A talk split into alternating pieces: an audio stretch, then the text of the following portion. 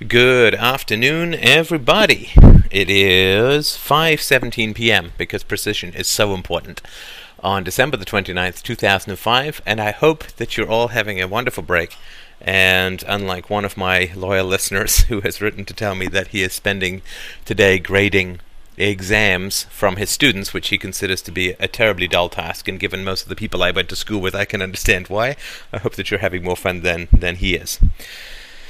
So I've had two interesting emails. I mean, uh, two interesting emails that are, I think, rich enough to to talk about. And you know, one of them is from a writer who I uh, quite admire, who asks you know wonderful uh, questions, and the other is from a writer who uh, I don't admire quite as much, but whose email contains enough instructive errors that I think it's worth having having a, a go at. So, and and to to uh, to solve this, I'm going to introduce something that I call the billion dollar proposition.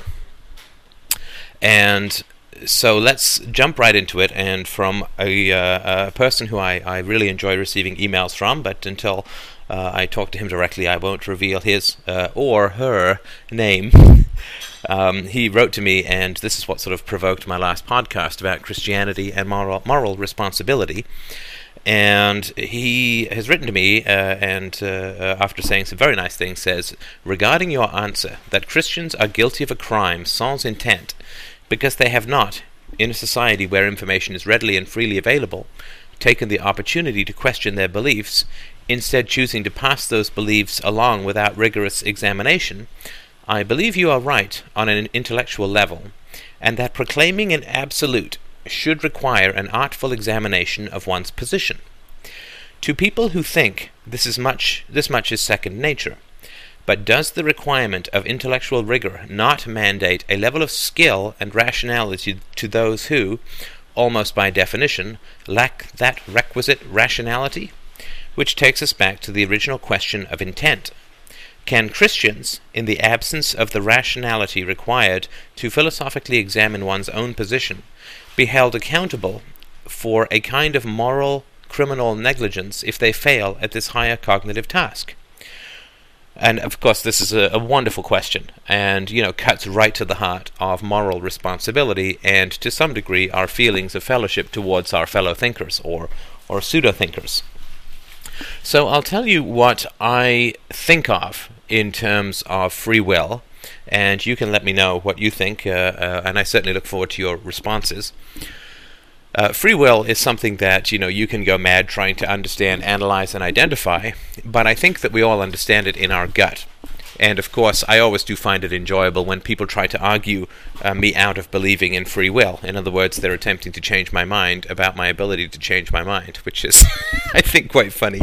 And just sort of an example, and I'm not saying that this gentleman is, is making that, that claim, but it's just the kind of example of the foolishness that people get into when they simply refuse to begin reasoning from basics and build their uh, their sort of intellectual structures up from a firm foundation of rationality and empiricism, and they just start, as Ayn Rand used to call it, philosophizing in midstream.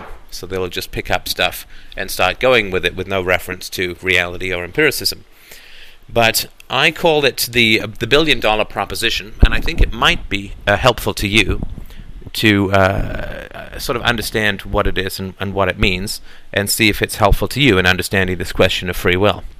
It used to be the million dollar proposition, but of course, um, the government has uh, been in control of the money supply for quite some time now, and so it is uh, no longer a million dollar proposition, but inflation has tacked on a few, well, I guess three zeros. So the million dollar proposition is simply this. Uh, let's take something which is often referred to as a disease, which is alcoholism. And let's take another uh, thing which is referred to as a disease, which is cancer. Now, to me, one of the things that will help differentiate what is actually a disease and what is not is the question of choice, right? So let's say that you have a nice, tidy, shiny pile of dollar bills stacked in a small square in the center of a room that add up to a billion dollars. Okay, maybe it's not a small square and maybe it's a large room, but you have a billion dollars and somebody comes to your house and, and during the course of a dinner conversation, let's say you just have a sheet of tarpaulin over this, and they say that um, I'm an alcoholic. I have a disease. I can't control it, or you know, it's very hard to control, or it's impossible to control, or whatever. Right? Well, I think that's fine. Then you say to them, "Well, I'll tell you what. If you don't have a drink for the next 20 minutes, I will give you this nice shiny pile of a billion dollars. You can take it in sacks out to your car and drive home."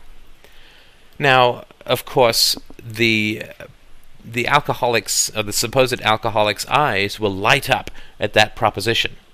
Much like a, the a cigarettes, the cigarette of a smoker will not light up if you make the same claim to a smoker and you say if you don't smoke for the next 20 minutes, then I will give you a billion dollars. So their eyes will light up with, with greed and they'll be very excited and look forward to spending all that lovely money.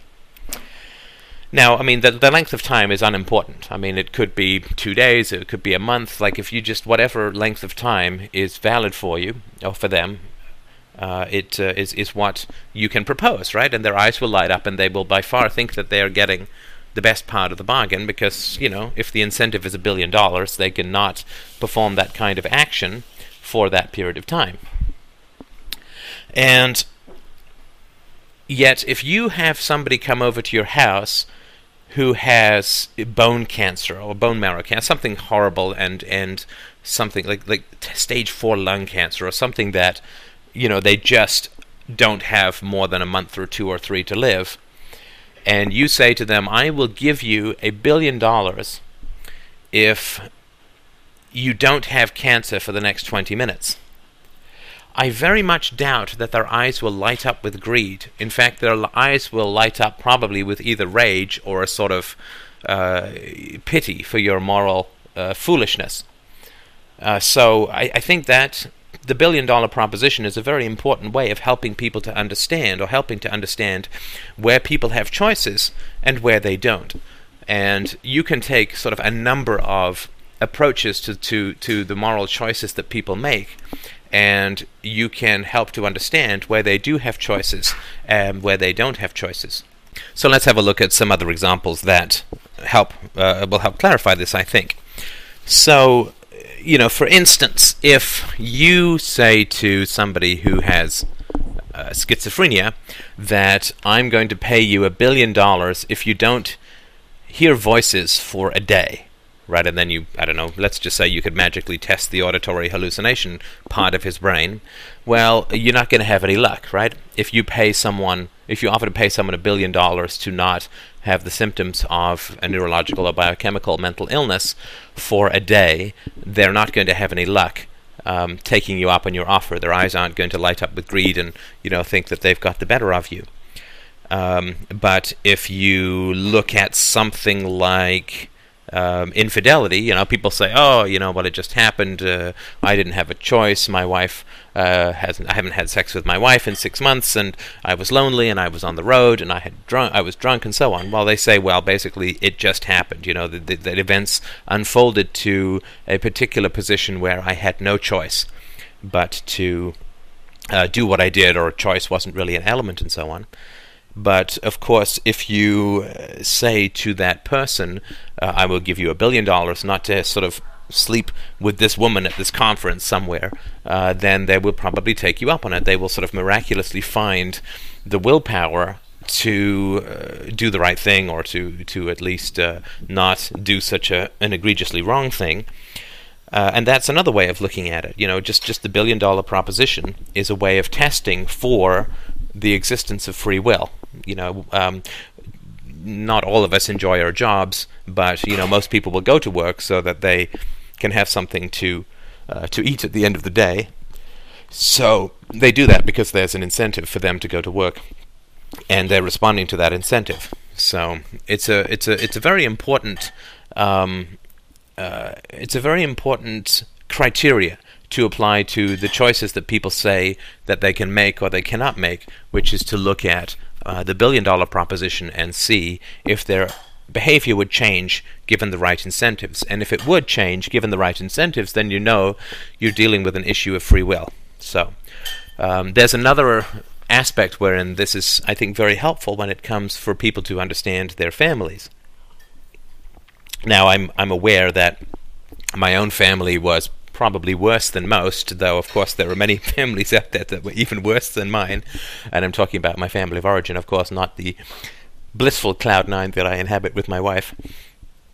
And um, uh, but one of the things that my brother and I argued about to some degree uh, in the past was our different sort of moral moral evaluations of uh, our mother. I mean, our father to some degree as well, but that's another story. But you know, our mother, who was a violent and abusive woman, he claims that she was doing the best she could. She was a single mother. I should understand it. Uh, I haven't been in that situation. I don't have children yet. Uh, and so on. And, you know, those are all arguments that I can understand and, and appreciate. But, you know, what I said to him was, well, I've sort of took two approaches at, at, at trying to unravel this, this sort of moral question. And don't worry, I will eventually get back to this email that I started with, but this is all sort of the the deep background to the, the portrait which I'm going to paint. It's all part of a larger process, I, I promise you. Um, so my response to my brother's statements that my mother, you know, did the best that she could, this is all she knew, and this is how she was treated, and so on, was twofold. One is that I said, um, well, um, if my mother had been paid a million dollars, this is back when it was a million dollar proposition, if my mother uh, had been paid a million dollars not to beat us, say, for two days straight, then would she have been able uh, to do that? Would she have been able to pull that off? And, you know, of course she could have, right? I mean, although she was evil, she was not somebody who was mentally ill to the point where she could not process incentives or cause and effect.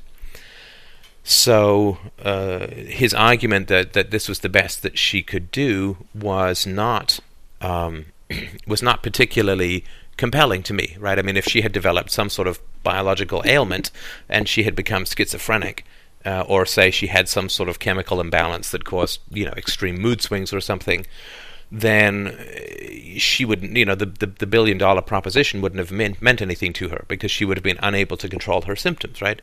Any more than, you know, if I uh, feed you eight glasses of water and pay you a billion dollars not to pee for a week, uh, you're probably not going to be able to pull it off, right? I mean, that's things which you don't have any control over, and everybody sort of understands what the difference is between those. So that was the first argument that I had sort of in response to this moral question of the culpability of parents for abuses that they perpetrate on their children. The the second was, you know, did she do it in public? I mean, that's a very important question to ask uh, when you are dealing with moral issues. And I mean, this particularly unpleasant one is around children. I mean, because it's something that is so unequivocally bad, right? To to to to to perform violent actions against your children for the sake of, you know, blind, petty, immature rage, I think we're all going to chalk on the dark side of the moral fence and not have a lot of ambiguity about. And so my question to my brother, which I think is, is also helpful when it comes to differentiating parental responsibility or moral responsibility in general, is, you know, she never did it in public. Like when we were out at the mall, she would never sort of haul off and, and, and clap us over the head. Uh, when people were over visiting for dinner, she didn't sort of drag us from the room and, and pummel us. And you know when uh, when the Mormons would drop by with their books and literature and all that, she didn't you know scream at, at us and throw stuff at us. And so you know without a doubt, my mother was perfectly capable of restraining her impulses. It's just that when she knew that she could get away with it, uh, i.e., when it was just us, then she felt perfectly free to vent for whatever evil pleasure that gave her. But, you know, she was absolutely and without a doubt completely and totally able to control her impulses. And the reason that I know that is because, of course, you know, my brother and I grew up into adulthood and nobody knew about the abuse, right? So there was uh, you know people who came in and out of the house, relatives, uh, my father who who had left when when I was very young. Uh, all of none of these people knew about the abuse. Now, that's not accidental. That's not uh, the the actions. Oh, sorry, that's not the result of somebody who is taking a sort of random and deranged approach to life. I mean, one of the criteria for knowing whether somebody has committed a crime, in other words, they had a moral knowledge of what it is they were doing, versus somebody who just acted randomly because they're crazy, is, you know, did they try to hide it? Right? So, I mean, if, if I go and kill someone and then I, you know, bury the body in some remote location and I wash my hands and I wash my car and, you know, all of this kind of stuff, and then I come up with, I make sure I have an alibi and so on, well, I'm not crazy. Right? I mean, if I go and, uh, I don't know, start beating up someone right in front of a cop, then I probably am crazy, right? because uh, I'm not uh, uh, I'm I'm not able to process the consequences of my actions. But the moment that I try to hide something, then I am in fact morally responsible. And through my act of hiding it, I have also revealed that I am perfectly capable of changing my behavior. And you know, I, I remember sort of pointing out to my brother that you know my mother could be like in a in a full out you know conniption crazy rage and the phone would ring and you know she'd sort of go from this shrieking deranged harpy to somebody who would pick up the phone and say hello? You know just in case it was her boyfriend on the line. So without a doubt my mother could change her behavior. She wasn't subject to that kind of irrational uncontrollable rage and so to return to uh, my good friend's letter about to what degree can we expect rationality from people who may not have our intellectual abilities, um, I think I can sort of, uh, yeah, much though I'm not a big fan of sports metaphors, I think one may be appropriate here. Um, let's say that that uh, this gentleman is is perhaps arguing to some degree that you know you and I are you know, professional tennis players, and we've been practicing for 20 years, and our skills are honed to a razor edge, and you know, we can bullet the ball from the back corner of the net anywhere that we want to with a ferocious spin. And is it really fair for us then to say to people who are amateurs, uh, look, you should be as good at this as we are, and judge them as being inferior? For not being as good at you know philosophy or truth or rationality as we are you know both through a combination of natural talent and you know long term uh, long time practice. And I think that is a very interesting uh, question, and I, I, think that's at the heart of what this gentleman is talking about. Are we who have the ability to be rational and to work syllogistically and uh, who have perhaps a more pragmatic or empirical streak to our natures, are we just lording it over other people, calling them bad and wrong because they don't have happen to have this particular uh, talent? You know, sort of similar to I don't know, like the cool kids in high school who come from families who have you know lots of money and you know they've got you know cool hair and cool clothes and and you know they're good looking or whatever. And so these kids run the high school and and socially but you know they didn't earn any of this. It just happens to be a particular set of circumstances and physiologies that they were born with.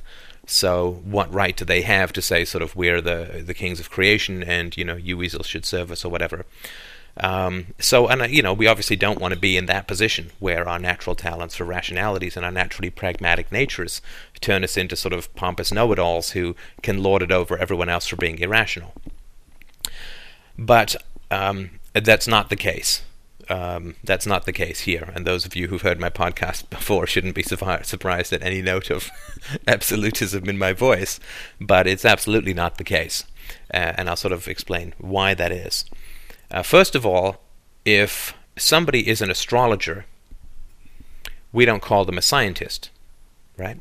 So if an astrologer says to me, uh, you know, I've got this great scam going, you know, I mean, I put all this numerology crap together and, you know, insecure lunatics pay me for, you know, this sort of random number mucking about and, you know, think that they're getting some sort of um, uh, deal for their money and that I'm going to tell the future and, you know, tell them you know, how many kids they're going to have and what their names are going to be and all this kind of stuff.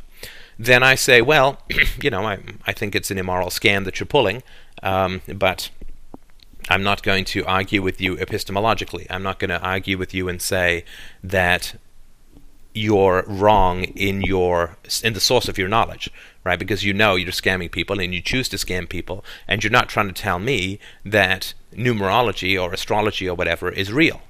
So you know, um, you're not a, a, you're not a friend. You're definitely an enemy, but you are not a sort of epistemologically or metaphysically corrupt enemy.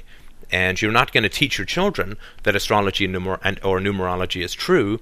You're just going to say, hey, you know, if you're feeling kind of ethically loosey goosey and you want a fairly easy source of income, this might be a way to go. However, the moment that an astrologer or you know a psychic or a tarot card reader or you know any of these idiots the moment that they they say that what we do is scientific that what we do is true that what we do is verifiable well then my friends they have they have stepped into the arena. You know we didn't drag them in there. You know, those of us who know something about how to differentiate truth from falsehood, you know, we didn't drag them kicking and screaming and throw them into the lion's den. They themselves have voluntarily come into the arena wherein their propositions are subject to verification and examination. Nobody forced them to, it's their own choice, but they've decided to come into the arena. So, many moons ago, I had a girlfriend who told me that she was psychic. I mean, I'm not going to count how many moons ago, but let's just say it was quite a few. And you know, even back then, I was fairly, I was pretty skeptical of all of this stuff. And I said to her, "Wow, you know, that's that's great. I mean, that's fantastic." And I got really excited. And she was like, she obviously got a little alarmed by my level of excitement. And she said, well, "Why? Why is that so great?"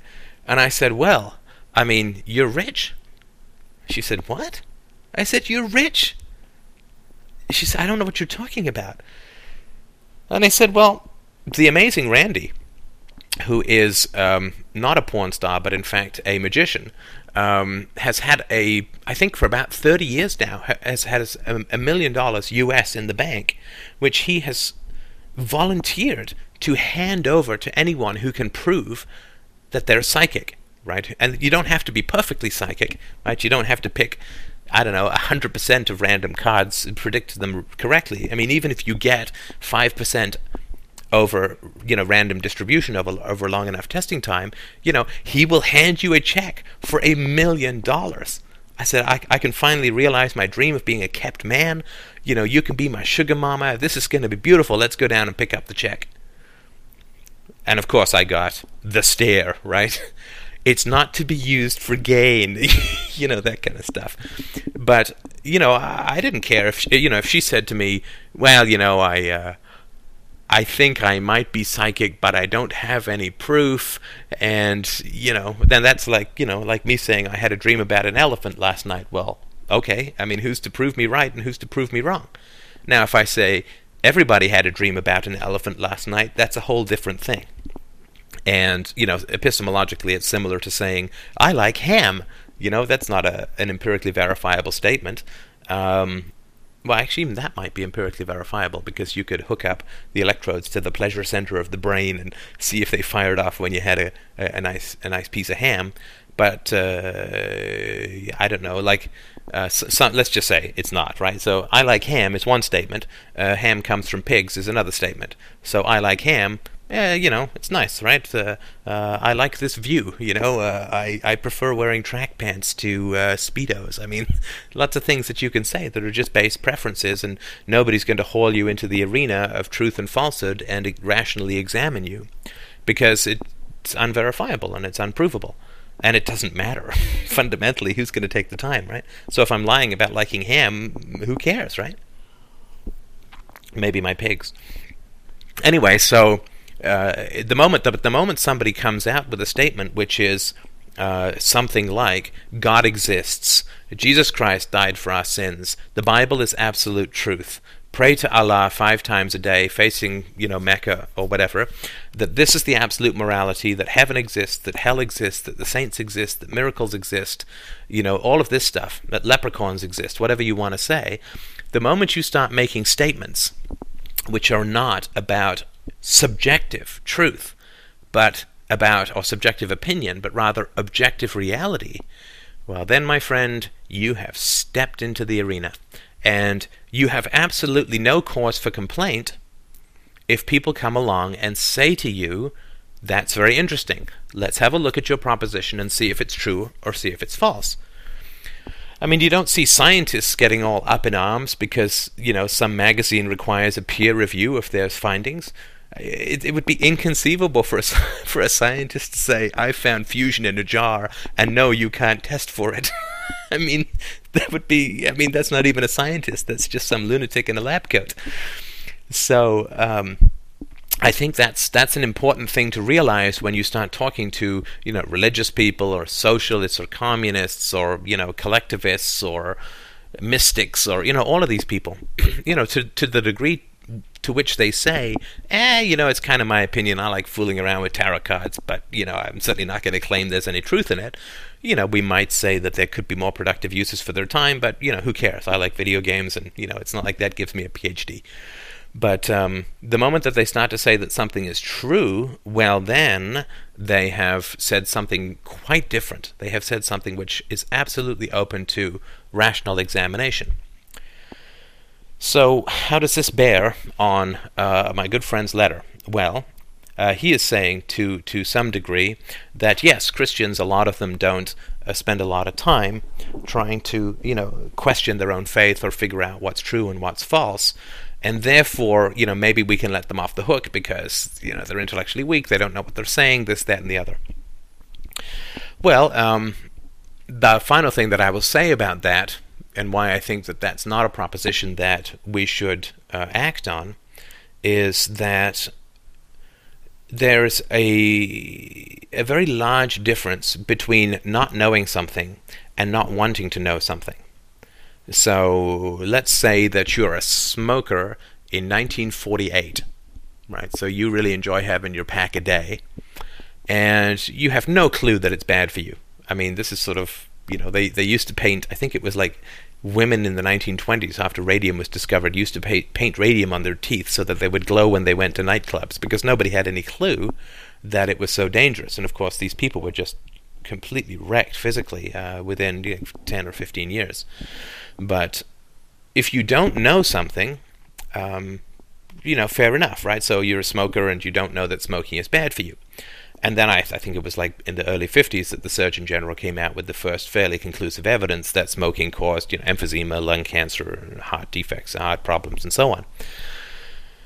Now, to be a smoker prior to there being any evidence that smoking is bad for you, and smoking isn't the best example because, of course, you have trouble climbing a flight of stairs if you smoke a pack a day for 20 years. But let's just say that you know you didn't have any idea that smoking was bad for you then you can to some degree be forgiven for not knowing that. And you know then if you get lung cancer or whatever people are going to say well that's uh, you know that's a shame. I didn't know either or i have sympathy.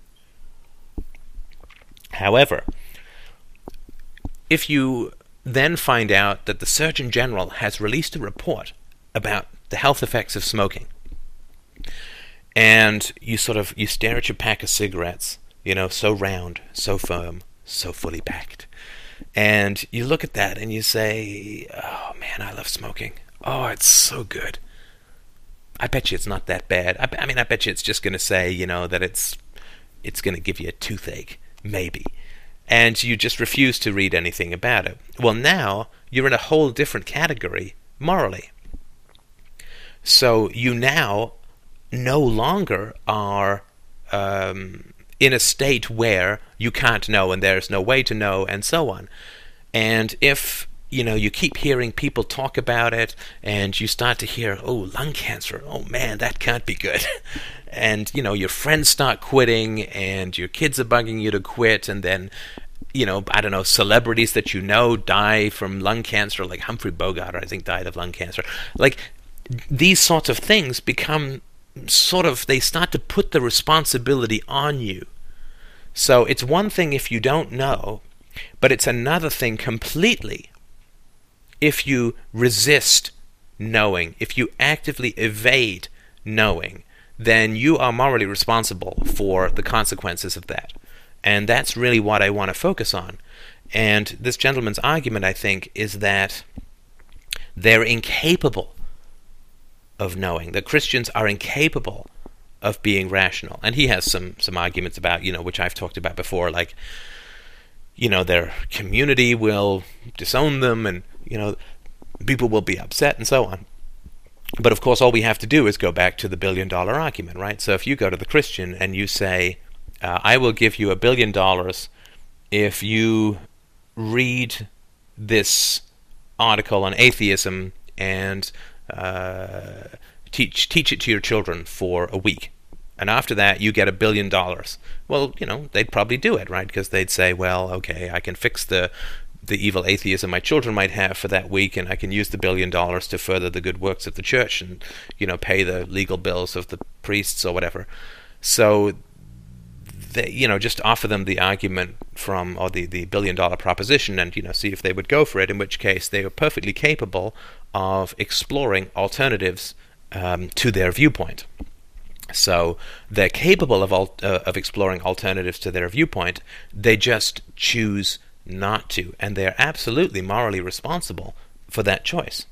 Now, of course, you may say, well, you know, the you offer the billion dollar proposition to a Christian to sort of study atheism or have his kids study atheism for a week. They're just going to go through the motions. They're going to, you know, have their kids repeat it like some sort of empty formula, and then every night they're going to whisper to their children that it's not true, it's not true, it's not true.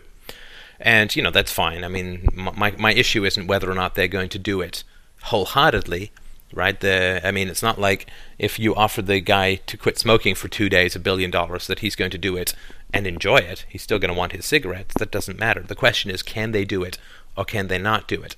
You know, as I mentioned before, if you try and pay someone a billion dollars to not have cancer for two days, by golly, they're just going to have cancer for two days. And if you pay someone a billion dollars um, to live to be 200 years old, then you know odds are that they're not going to be able to cash in.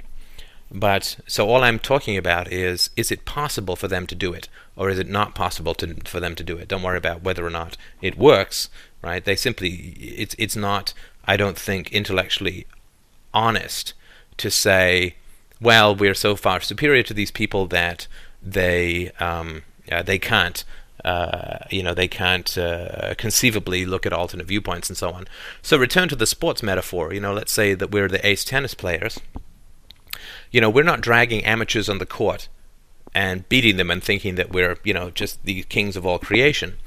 The more appropriate um, uh, metaphor is to say that, you know, we are good and experienced tennis players, and people come onto the court and say to us, you guys don't know anything about tennis. We are the best tennis players. We are the only good tennis players, and you guys don't know anything about tennis whatsoever.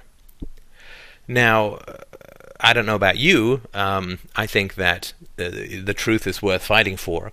And so, if if I was a very good tennis player, and somebody came onto the court and just basically said, you, you, you're, a, you're a bad tennis player, you don't know what you're talking about, I'm the only good tennis player, and uh, I can beat you without even uh, opening one eye. Well, you know, part of me would say, all right, saddle up, Pilgrim, let's take this for a spin, and let's see what happens. Because it's very important to understand that when you're talking to irrational people, uh, religious people, and collectivists and socialists and so on, they're not neutral here. They're making a claim that they possess universal and absolute metaphysical, epistemological, ethical, political, and moral truth. Right? They're not saying I have this I, be, I happen to believe in leprechauns, and I know it's a personal quirk, but I'm, you know, that's just, that's my thing. They are saying that they have an absolute, universal truth about everything. Nobody's forcing them to make that statement. Nobody puts a gun to their head. I mean, okay, they get bullied a lot as they're kids, but, you know, a lot of us do, and we don't all end up, you know, sort of crazed epistemological mystics. So the moment that people come into our life and say things like, everybody has a right to health care, and if you're at all interested in my response to that, there's a couple of podcasts here. I also have an article on lewrockwell.com. Everybody has a right to health care. You know, um, we need to, the government must redistribute money to help the poor. Um, the old old people need our pensions, and therefore we have to pay them. Um, God exists. Um, you know, uh, you should be patriotic. You know, support your troops. You know, as soon as people come in and start saying things like that, then they have stepped into the arena of verifiable truth. Right? They're making universal claims, much like a scientist, and therefore they absolutely have to subject their claims to the verification and examination of others. And that's, I think, the part that bothers me the most about these sorts of people. and let's just talk about Christians. I mean, I don't want to pick on Christians because they're just one group of these people, but I don't want to have to keep rhyming off a list whenever I'm talking about these people. Let's just call, talk about Christians for now. So, the reason that I know that Christians know exactly what they're doing and are not dumb and are not crazy and are not irrational in the sort of pursuit of their goal is that they know about the power of morality. They know about the power of universal truth. They know about the value of moral prescriptions and ethical absolutes because that's what they use. Right? Somebody who's in a bar fight can't pick up a gun and use it and then say, uh, I had no idea that the gun was so powerful because they've picked it up and they're using it in an extremity. So obviously they know that that's the most powerful thing. Similarly, Christians grab kids by the neck when they're very young and shake all of this terror of an all-seeing God who knows everything and the guilt of original sin and the and the guilt of Christ died for your sins. I mean, what a claustrophobic argument that is. And and you know that that God that, that Christ cries when you do a bad thing and an angel loses its wings if you masturbate or whatever nonsense that they come up with. And you know, uh, God loves you and the church is this and you know, you've got to get into heaven and you, you do this they know about the power of universal morality because that's what they inflict upon children. They know about the power of absolute truth because they say that God is love and that absolute truth is what God is and that you have to have allegiance to what is true and what is right and what is good. They know all about the power of morality. Don't underestimate them and for God's sake don't look upon them as misguided fools. They know exactly what they're doing. So to me, the argument that well, they're just not so bright, and you know, they just have a tough time examining things, and you know, they just kind of don't don't be fooled for a moment. They know exactly what they're doing. There's no way that something this this universally politically and economically powerful lasts for two thousand years just because people are dumb or just because they're misguided. You know, they cut right to the core of what it is that human beings live for, which is truth, integrity, and morality. Now they wrap it into this insane, deranged faith towards the invisible and give us your money and baptize your children and we own all of the significant events in your life and come to church and give us your percentage of your income. And they do, I mean, they wrap it up in all of that crap. But right down in the heart of in the heart of it, in the really important core of it, they know exactly what they're doing. And I would argue that Christians and religious people as a whole and socialists know far more about morality and the power of morality than libertarians do. Because, my friends, they are beating us hands down. So I, for one, don't sit on a pedestal and say, I'm the only smart guy around and these guys are all idiots because, you know, they're kind of running the world. You know, so it's kind of hard for me to say, uh, gee, if only they were as smart as me. you know, if only they were as smart as me, then maybe they'd be powerless and completely in the minority as well. you know, I mean, my friends, wake up to the facts of the situation, which is that irrational people and corrupt people run the world. And that's not an accident. That's not because they're dumb and they don't know what they're doing and and I mean it's it's it's universal. It's constant throughout history. Crazy people run everything. I mean, we got a guy in the US who is going off and killing 130,000 people so far uh, because God told him to. And you got all these other people who's thinking, yeah, that's a good idea. I think that's wonderful. If he thinks God told him to, then I guess we've got some genocidal guy in the sky who's, you know, given in commandments that are kind of moral. You know, we've got uh, people, uh, you know, voluntarily submitting to send 50% of their money or more to the central political authorities for you know, so so what? So what? So the government can use it as collateral to borrow money, uh, which is going to completely destroy the economy that their children or that they hope their children will grow up in. You know, we pay money to the government so the government can hire the police and troops to take money from us. I mean, it's ridiculous. It's one thing to be domesticated; it's another thing to wander into the farmer and put your own noose in, uh, neck in the noose and, and, and stand, you know, by while you get milked into oblivion. So, I would say that the temptation to underestimate how much or how deeply irrational or mystical or socialistic people understand morality and the power of morality, I think is to completely miss it. And, and it does it would never in a million years explain how they've won. I mean, if we're so smart, why do we always lose? And so I guess I would say that I start with a fair amount of humility that way and a fair amount of trying to work from the facts of reality, which is, you know, they kick our butts every time, over and over. And that's why I'm so focused on this argument from morality and so focused on helping people who are interested in freedom and spreading truth in understanding that if you don't take the argument from morality, if you don't use that, there's no point getting into the arena at all. I mean, you're not even in the arena. You're just wasting time somewhere. You're like in a bathroom stall yelling at some graffiti. You're not actually out there uh, fighting anything good. And the last thing that I'll say is, and this is not only to, to my friend who wrote in, but you know to everyone out there who has mystical, socialistic, right wing, left wing, religious people, so crazy, cultural, irrational people in their lives well, I would say that all you need to do is test your theory.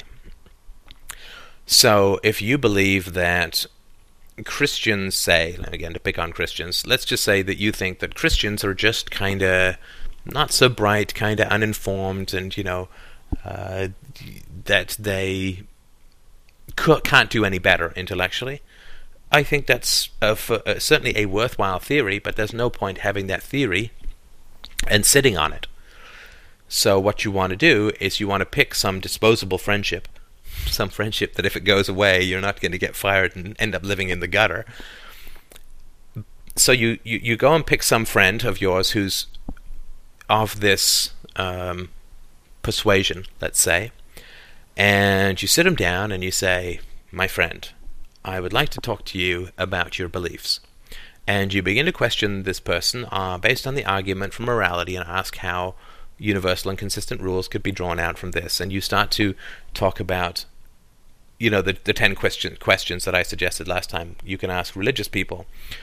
And if your theory is correct, that they're just not too bright and they've just never been exposed to these things and so on, then they're going to be really curious. Right? Like, I've never been exposed to Chinese opera but if somebody sits me down and says, "Oh, you got to listen to this stuff. It's great," you know, assuming that I'm not late for work, you know, I'm going to sit down and I'm going to be curious. I'm going to say, "Well, that's really interesting. Tell me more about it. Where did it come from? How does it work? What are the plots?" You know, it sounds very alien to my ears, and maybe that person would know something about how, you know, the the chords that we find pleasing is, is a cultural thing and so on. And I'd learn a lot because I don't know. I've never been exposed to Chinese opera. I don't know much about it. Um, so, you know, what I'm saying is go to your friends and expose yourself. Go to your friends and, and you know, talk to them about this stuff.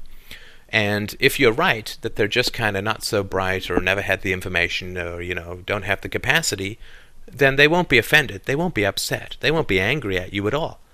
You know, I mean, if a physicist sits down and tries to explain some, you know, brain bending calculus to me, I'm not going to be offended. I'm going to say, listen, I'll follow you as far as I can, but this really isn't my thing. I mean, I appreciate your your enthusiasm, but I don't know that I'm going to be able to follow it.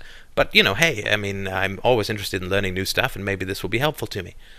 So that's what people who don't have knowledge of a particular field do when someone comes to talk to them about it. Um, uh, or you know they'll be openly curious, like, "Wow, I've never thought of that before," or "Hey, that's really interesting." Um, so that's the way that you would prove this theory that Christians either aren't that bright or you know haven't been exposed to the ideas or whatever. So you know, good luck. You're going to go out there, and I can tell you exactly what is going to happen. You are going to face initially a kind of benevolent and smug condescension. Oh, you poor sinner. You know, Jesus Christ has told me to be kind to the blind. And I'm going to sit here and I'm going to listen. And then I'm going to lead you to the light. And you're going to get all of this, huh? Well, I can certainly understand that from your perspective, that you might have some problems with the beauty and the, the divinity of Jesus Christ. And you're going to get all of this stuff, and, you know, good luck. It's a little tough to stomach. You might need an insulin shot or two, but, you know, best of luck. And if you continue to be persistent, then you're going to get irritation. And if you continue to be persistent, you're going to eventually reach a point where the Christian is just going to say, Stop! I will not listen to any more of this. I will not listen to any more of this. At some point, you will hit that. And the reason that you will hit that is because people who are irrational know that they're irrational. People who are schizophrenic, even, often know that they're schizophrenic. They just can't help it. But people who are irrational, absolutely lutely know that they are irrational. And they also know that they're hypocritical. Because if you claim an absolute and somebody comes along and points out to you that you're incorrect, you should fall on your knees and thank them. If somebody comes along to me and proves to me that there is a God, I will fall on my knees and thank them. Because the last thing I want to do is to operate in error. If somebody comes along and proves to me that there's no such thing as morality, fantastic. I'll take to a wild life of crime or something. I mean, the last thing I want to do is to live in error. So if somebody comes along and is able to correct me, thank you. I really appreciate that. I appreciate the questions that I get. I mean, except for the snarky ones. I was going to read another guy's email, but I don't want to just now because I've already gone on long enough. But if somebody is genuinely trying to help me to understand something that I don't know or have made a mistake on, I mean, what a wonderful thing to do for another human being. You know, I mean, if my doctor says if you continue to eat this much chocolate, you're going to die next week, thank you, my physician. I mean, what more could you ask for from another human being than to help you to correct erroneous thinking? I mean, it's very hard to think straight because we're all taught such nonsense from day one. So I believe that there are absolutes. I believe that there are universal absolutes, and I've been working for 20 years to prove that there are, and I think I've made some good progress, if not, perhaps, magically or miraculously clinched the case. So I do believe in universal absolutes, and I work very hard to make sure that I know what I'm talking about. I worked on this stuff for 20 years before I published anything. So I take the responsibility of striving for as much accuracy, honesty, and integrity as possible because I am fully aware of the power of universals and the power of universal morality. If you make a mistake, millions of people die. If you make a mistake, say, on a little thing called communism, well, 50 million people, 40 million people die. Families are destroyed, civilizations are destroyed, people live and die in gulags, they're enslaved, they starve, they kill, they murder, they rape. It is an orgiastic nightmare of violent horror when people get universals wrong. So universals need to be treated like like radioactive substances. You have to be so so so careful because they are so so powerful. So when someone comes along and says, I know the universal truth, and its name is God, then you absolutely have to examine them. And if they have any interest in truth whatsoever, they will thank you for every flaw that you point out in their theory. If, however, they are a spiritual robber, if they are somebody who is using the power of universals for personal gain, for profit, for uh, gaining the false respect of their children, for fitting into their community, for looking good on Sundays, then they're scum. They're absolute scum. And the only way that you're going to know if they're scum or not is to start to question them. And if you start to point out the flaws in their thinking and they get hostile, I'm sorry. I, I mean, this is not my decision. This is not my judgment. This is just a fact that people who use universals without taking care to ensure that what they say is true are unleashing the demons of hell on the world. You know, look at the 20th century 70 million people murdered by governments, all in the name of absolutes, all in the name of universal morality.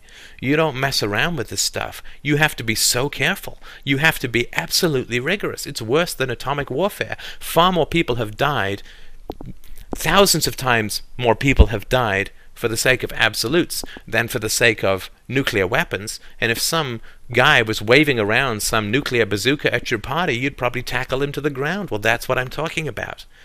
You have to have to call these people on their errors, and if they continue to persist in their errors, they are the most dangerous people in the world. People with false absolutes will get you killed and that's actually not part of my Christmas message, but that's where I will sign off for today. I hope this has been helpful. Um, I do have a very another very interesting email that I think could spark a lot of interesting discussion, which I will try to get to tomorrow. So have yourselves a great day slash evening, and I will talk to you soon.